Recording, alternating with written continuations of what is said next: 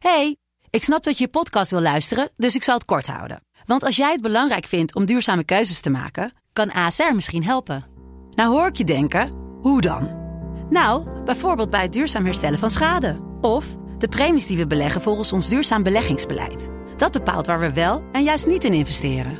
Wil je meer weten over welke duurzame keuzes ASR maakt? Ga dan naar asr.nl slash duurzame keuzes. ASR doet het.